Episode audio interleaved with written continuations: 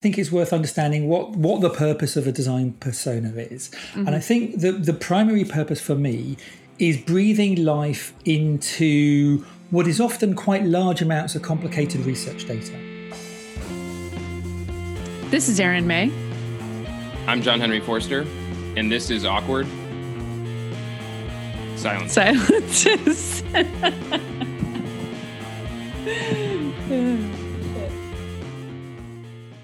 Welcome back to Awkward Silences, everybody. Today we are here with Andy Budd. He is the co founder and chairman of Clearleft, and he spends a lot of time these days curating their conferences.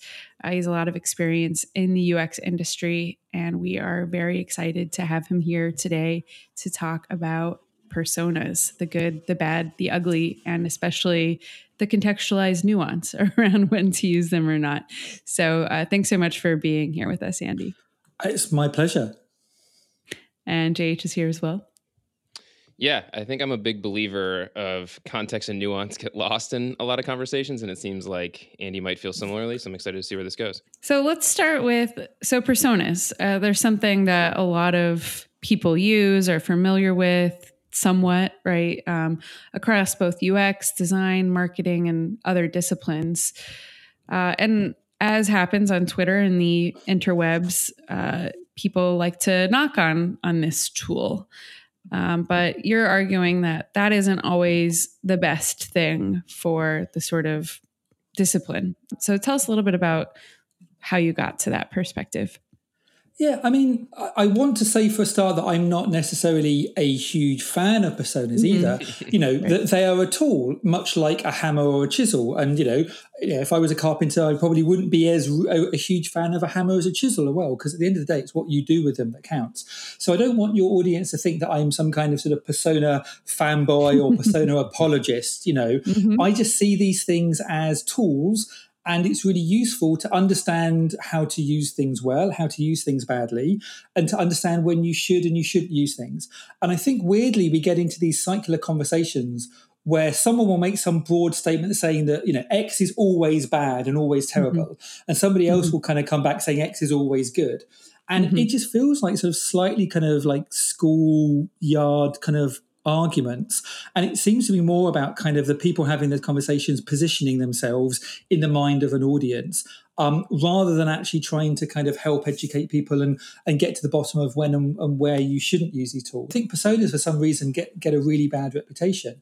And I think the reason they get a really bad reputation is because people don't actually understand how they work. Generally, in my experience, a lot of people that are arguing against personas, first off, mix up design personas with marketing personas. And that's really common, it, particularly if you're working in a more traditional business and you've got a big marketing team and they've gone out and done a bunch of demographic um, research and they've come back with a kind of a whole bunch of um, sort of marketing personas that are really intended to give the marketing team an understanding of. Of, of, purchasing patterns and where those people consume media. And so you'll get these really sort of, you know, slightly, you know, fantastical personas that say, you know, this person's Mary and here's a picture and this is where they shop and this is their age and these are their interests, etc., etc. And I think to designers, these things can often feel quite hollow. Um, mm. And you know, I, I I would agree that if you are a designer, inheriting and using a marketing persona can often be you know less than useful. But that's because they've not been designed with a design audience in mind. They've been designed with a bunch of marketers who are trying to figure out where they should place their ad spend and whether they should do it online, on this portal, on this magazine, etc., etc. So I think the first sort of you know tool or tip or whatever is just make sure you're using the right things. If you if you're going to critique a, a tool like a persona, make sure that you're critiquing design personas and not marketing personas. And I think that's the first sort of common misstep that, that people make. So, what is a good design persona? If a marketing persona is sort of, you know, Mary Sue is 45 and has whatever degree and goes shopping at these places, what is uh, a, a good or an effective design persona look like? Okay. Well, the first thing I think is worth understanding what what the purpose of a design persona is, mm-hmm. and I think the the primary purpose for me is breathing life into what is often quite large amounts of complicated research data.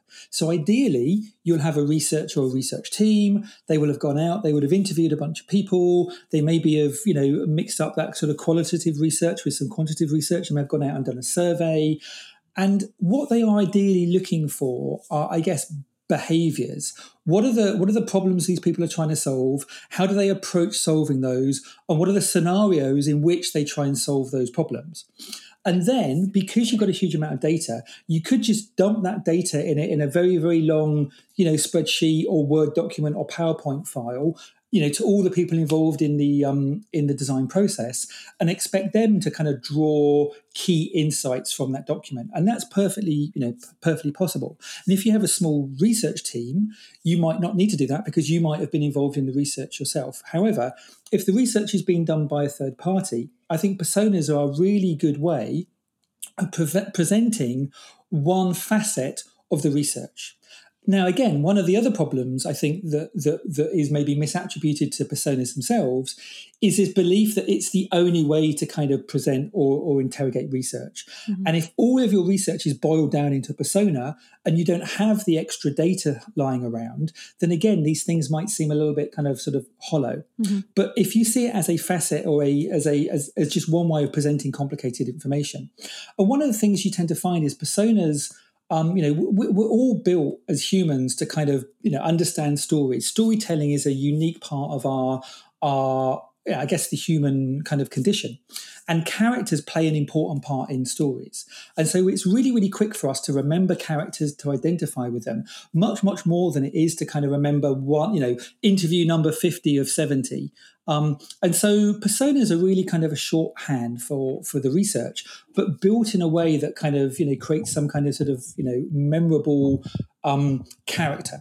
The real value of the persona is in the scenarios and the sort of the behaviors and the um, the, the, the, sort of the research insights that are that are built within. So again, if you are given a persona and all it has is demographic information and nothing else, it's probably worthless, and it's very much likely driven either by junior designers or maybe through marketing research. If you're looking at really good design personas, then they would they would you know outline the the, the the context in which decisions are being made, the kind of approaches that these different people might um, choose to solve those problems and the kind of the the um, the scenarios that they find themselves in, and it's those scenarios which are really helpful. Now, again, one of the one of the negative comments against personas is, "Oh, yes, but you know, um, you you know, humans are complicated, and people come from all different kinds of backgrounds and, and have all different kinds of problems. And boiling these things down into archetypes, you're gonna you're gonna miss some, you know, some people or some groups or some some activities." And yes, that is true. But again, um, understanding the weaknesses of a tool allows you to kind of work around them. Um, and the alternate to that is just seeing everybody as a as a as a homogenous user. Mm-hmm. and i think this is the real challenge that personas are trying to address. In a lot of companies there is no nuance around different kinds of users. And so you have these opinion battles around the table that the md thinks our users behave like this. And often it's the way the md behaves. And the finance director says you know um, i think they behave like this because that's how the finance director behaves. And the head of marketing says.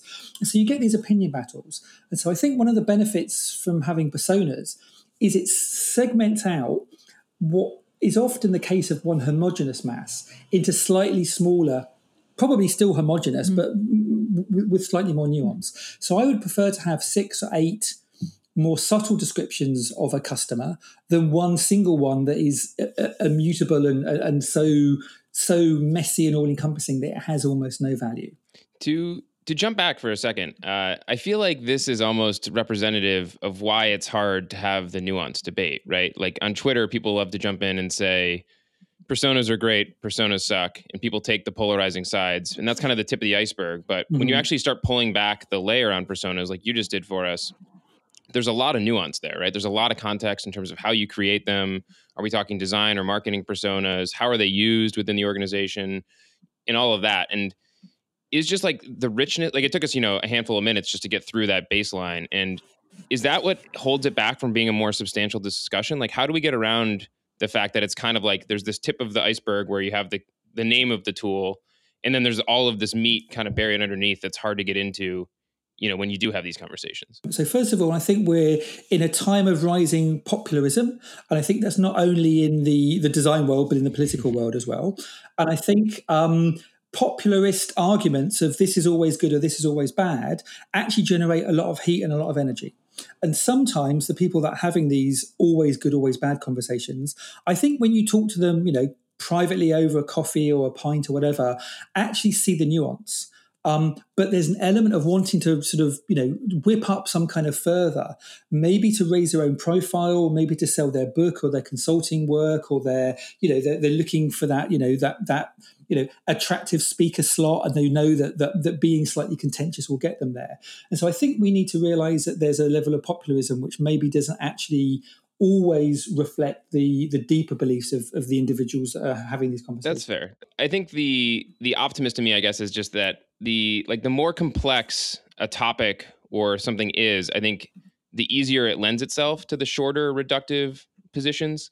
Whereas things that are simpler, like you mentioned tools uh, in the beginning, right, and something like a hammer, is pretty simple, right? If I say uh, eight ounce hammers are no good, and someone else is like, well, a 16 ounce hammer is better, like we're talking about it with a little bit more nuance, but it's very simple to do. Or if I say something like, you know, using the tool in the wrong context of this hammer like sucks at sweeping my floor, people are able to understand the concept really the context of my usage really really quickly and point out where it's maybe wrong and it feels really hard to do yeah. that type of like additional layer of detail on more complex topics like personas or, or design tools. Mm. I mean, I think again, I think there's a few things going on here. So, you know, I, am not one that somebody who is sort of for having like a formal education or certification in the design industry. So, I don't want to kind of jump onto that argument, but I do think that in some contexts, the barrier to entry to be a designer is relatively low. And I think a lot of people who have had exposure to personas maybe have had exposure to bad personas, maybe are not aware of the differences between marketing personas and, and, design personas, or more frequently have learned personas by reading a couple of fairly lightweight articles and have quickly formed opinions about the validity of um, this tool based on what is often relatively low information. I'm sure you've kind of heard of this idea of the, Gunning, the Dunning-Kruger mm-hmm. curve. This curve um, is this idea that like you can get to a, quite a high level of certainty about your own opinions with actually a very very low amount of knowledge and and suddenly you get all these people that are that are novices at a thing thinking they're amazing at something but it's only over time once you start learning about all the things you don't know you actually realize that any mm-hmm. topic is much much bigger and that's when you kind of get the opposite of the dunning-kruger effect with this kind mm-hmm. of sense of imposter syndrome you know you've been doing something for two or three years and you think you know everything you've been doing it for 10 years mm-hmm. and you realize that actually you know nothing the, the other thing which i think is really interesting is ultimately at the end of the day a persona is like a postcard from your research, which is like the holiday. Mm. And so ultimately, you know, the, the, the persona is a memory, you know, is an aid memoir of the experience you and your team had gathering the research, and it's a facet of that. And I think a lot of people look at look at the persona as a postcard and go, "Well, I don't feel relaxed after looking at this postcard because they mm-hmm. haven't gone on the holiday themselves." So I think sometimes you need to go on the holiday, and once you've gone on the holiday and once you've absorbed all this information, the persona becomes a really, really useful shortcut for you in sparking those memories of that wonderful holiday or the insights that you yeah. gained from the research that you did. And so again, like, you know, just seeing a badly written persona online and going, oh, well, you know, that's completely useless is, yeah, is like expecting some, you know, sense of relaxation from looking at mm. somebody else's travel like photos. You, you talk about personas as being valuable in an organization as a communication tool. And when you talk about the postcard, I think about that you know, if I'm seeing this postcard and I wasn't part of the research, right, but I am someone within the organization who could benefit from this persona artifact, right, that came out of that research, mm-hmm. how do you then make the persona, the postcard, useful to people who maybe weren't super close to the process of developing it um, as a communication aid?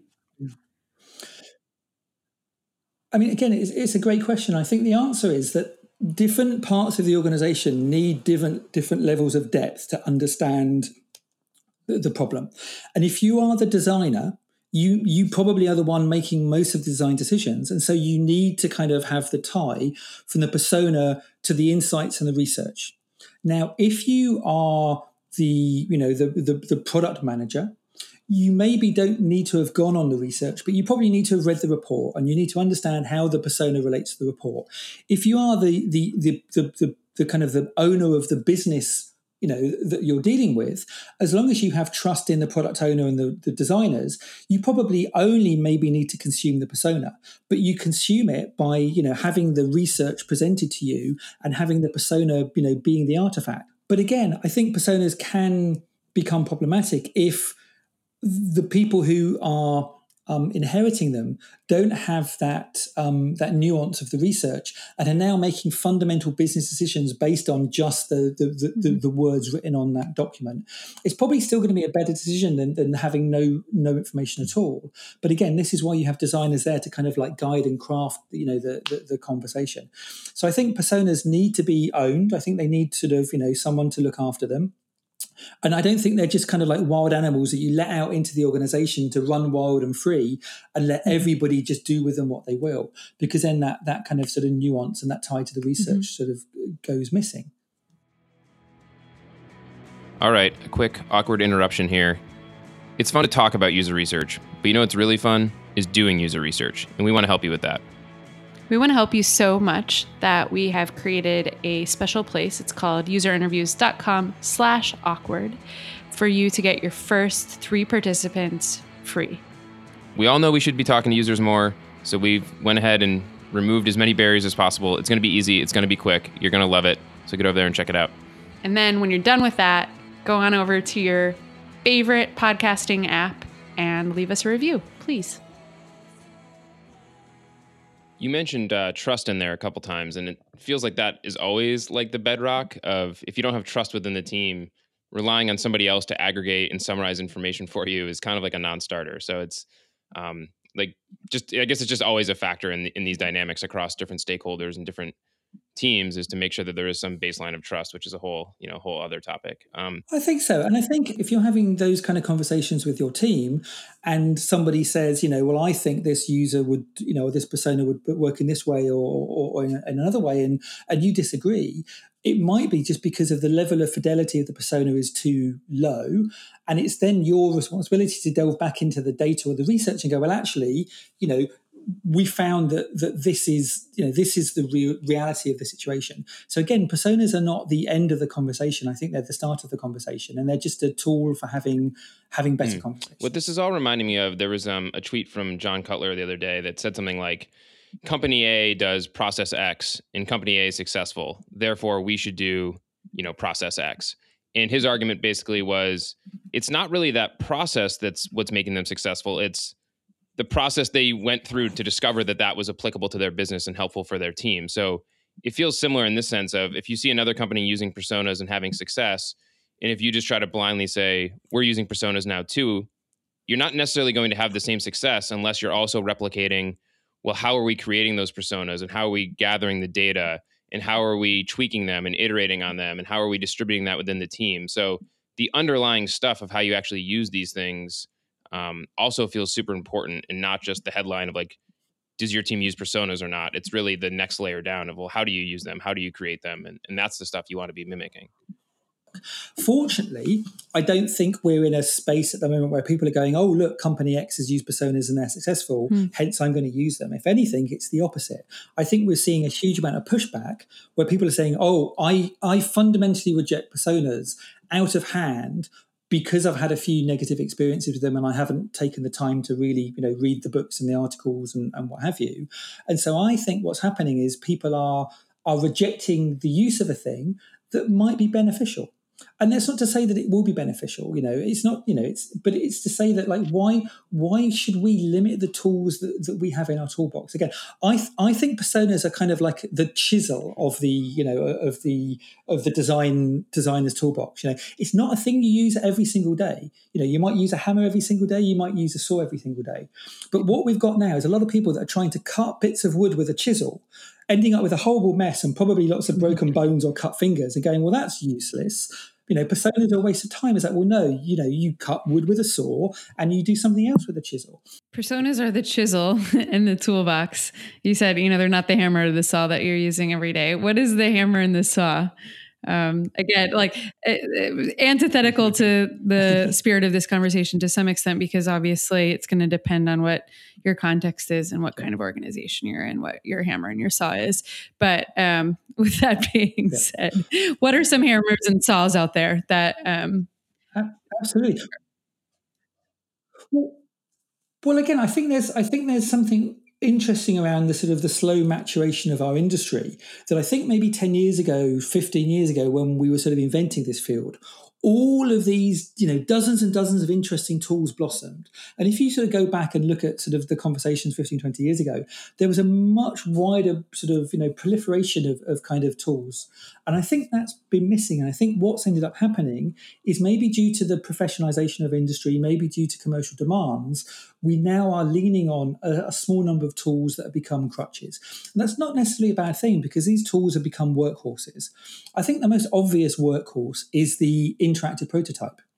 And whether that's a, a simple prototype that you knock up in HTML and CSS, or whether it's something you use, you know, um, a prototyping tool like InVision for, you know, that is kind of basically the tool that that that almost no screen-based um, interaction design process would not use at some stage because basically what it allows you to do is it allows you to visualize your solution in a very, very quick, low fidelity way, do some kind of cognitive walkthrough to understand whether you've got all of the, the kind of bases covered, test it with users before you have to write a line of code and kind of like prove your your your concept. I mean, sticky notes and, and kind of like lightweight sketches are kind of the precursor to that, the kind of um, the the storyboarding approach, which again does pretty much the same thing, allows you to kind of understand step by step, process by process, screen by screen, or interface element by interface element, what's going on and how one thing leads to the next thing.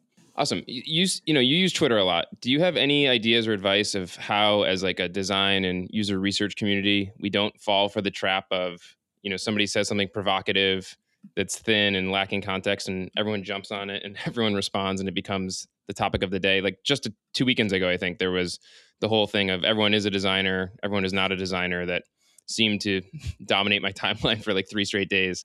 Like, how do we not how do we not fall yeah. for that bait? Yeah. Um, well, I wish I knew because I fall for it hook, line, and sinker every single time. And I was, I was also kind of like drawn into that kind of whole debate around everyone is a designer, everyone isn't a designer. I think it's a, it's, it's a challenge of the, the, the nature of the medium. Um, you know, the, the, the, you know very very short kind of like bits of, of text that you know that are designed to kind of um, agitate, agitate, and, and, kind of sort of you know excite people. Um, I just think you know what I tend to get, what tends to annoy me on Twitter is people people selling absolutes. Like I say, this is always the case, or this is never the case. This is always bad, or this is always good. And we know that, like particularly in the design world, um, it's usually never 100% good, 100% bad. Is net promoter score a really weird and, and not great way of, of tracking, you know, um, tracking user sentiment around you know a positive customer experience? Yes we all know that. The the, the calculations are weird and funky. Um, you know I, I, wish that there was a more commonly held sort of you know metric that, that other people used but do lots of companies use it? Yes. Do lots of mds and ceos put value in it? Yes. In that instance should we wholeheartedly ignore it and throw the baby out with the bathwater or should we understand its weaknesses but also understand its strengths and try and downplay the weaknesses and enhance the strengths. And I think for me, you know, that that's all that I generally t- tend to be trying to do when I sort of wade into these debates. Unfortunately, I think a lot of the time individuals create a hill on which they want to die on. They've they've staked their reputation over whether something is always good or always bad, and it's very very difficult then to argue them down because it looks like you're you're backing down,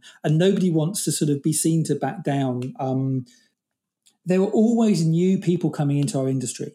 And I think it's really easy for those people to kind of hear a couple of really sort of powerful thought leaders saying that everything is always good or everything always bad, and just just agree with it because it makes sense. And you know, it, it's much much harder to go and do the necessary research to find out for yourselves.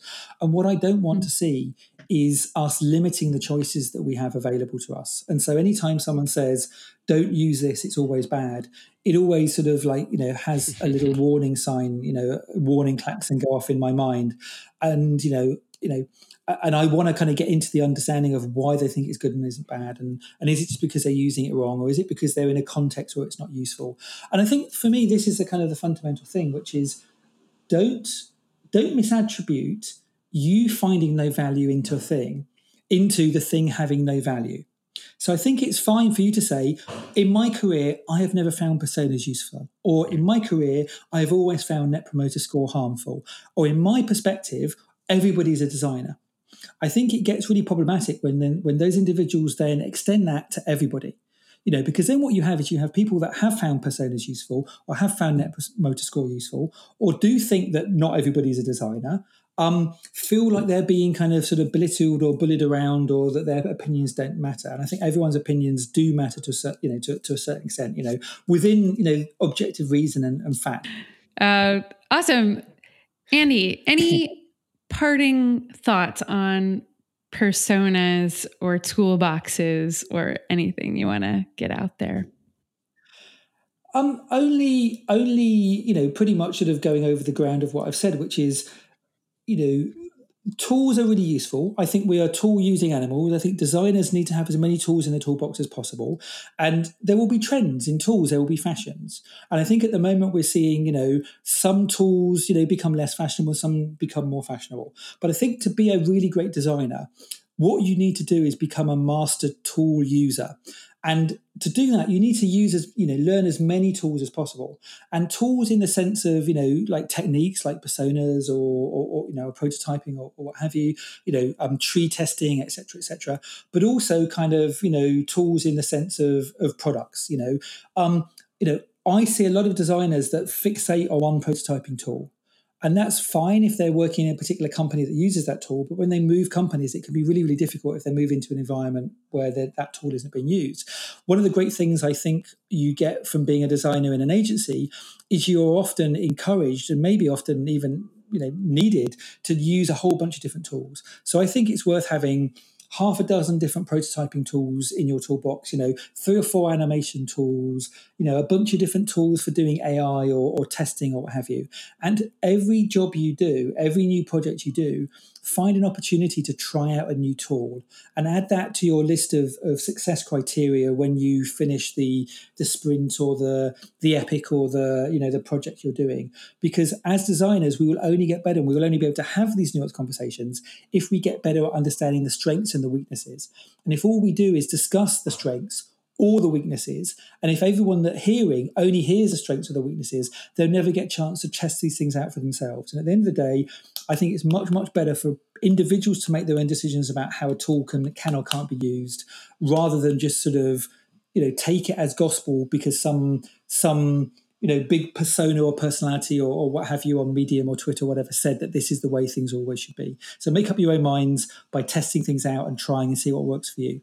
And again, it's almost like being an artist, you know, different people have different preferences. Some people might realize that they like a particular kind of pen or pencil or, or, or brush. Others might mean, you know, mm-hmm. realize they prefer something else like a palette knife.